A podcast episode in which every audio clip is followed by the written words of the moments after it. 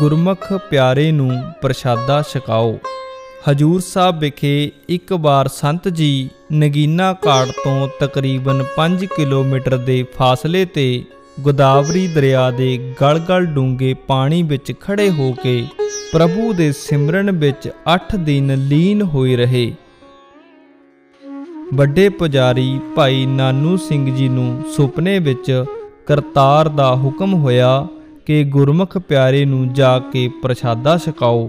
ਪੁਜਾਰੀ ਜੀ ਬੜੇ ਪ੍ਰੇਮ ਨਾਲ ਪ੍ਰਸ਼ਾਦਾ ਲੈ ਗੋਦਾਵਰੀ ਦੇ ਕੰਢੇ ਕੰਢੇ ਤੁਰ ਪਏ, ਪਰ ਕਿਸੇ ਪ੍ਰੇਮੀ ਦੇ ਦਰਸ਼ਨ ਨਾ ਹੋਣ ਤੇ ਨਿਰਾਸ਼ ਹੀ ਵਾਪਸ ਆ ਗਏ। ਅਗਲੇ ਦਿਨ ਫਿਰ ਸੁਪਨੇ ਵਿੱਚ ਇਲਾਹੀ ਤਾਕਤ ਦੀ ਤਾੜਨਾ ਹੋਈ, ਪਿਆਰੇ ਨੂੰ ਪ੍ਰਸ਼ਾਦਾ ਛਕਾਓ। ਭਾਈ ਨਾਨੂ ਸਿੰਘ ਜੀ ਨੇ ਉਸੇ ਦਸ਼ਾ ਵਿੱਚ ਬੇਨਤੀ ਕੀਤੀ, ਹਜੂਰ ਕੁਝ ਸੂ ਪਤਾ ਨਹੀਂ ਲੱਗਦਾ। ਹੁਕਮ ਹੋਇਆ, ਗੋਦਾਵਰੀ ਦੇ ਕੰਡੇ ਕੰਡੇ ਹੋਰ ਅੱਗੇ ਜਾਓ। ਪਿਆਰਾ ਨਜ਼ਰੀ ਪੈ ਜਾਵੇਗਾ। ਅਗਲੇ ਦਿਨ ਪੁਜਾਰੀ ਜੀ ਨੇ ਸੰਤ ਜੀ ਨੂੰ ਲੱਭ ਕੇ ਪ੍ਰਸ਼ਾਦਾ ਛਕਣ ਦੀ ਬੇਨਤੀ ਕੀਤੀ।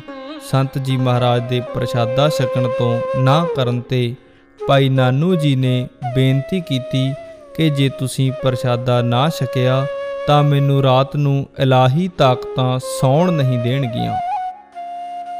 ਸੰਤਾਂ ਨੇ ਉਸ ਤੋਂ ਇਹ ਬਚਨ ਲੈ ਕੇ ਕਿ ਇਹ ਵਾਰਤਾ ਕਿਸੇ ਨੂੰ ਨਹੀਂ ਦੱਸਣਗੇ, ਹੱਥ ਤੇ ਪ੍ਰਸ਼ਾਦਾ ਲੈ ਕੇ ਛਕ ਲਿਆ ਅਤੇ ਨਾਮ ਸਿਮਰਨ ਵਿੱਚ ਜੁਟ ਗਏ।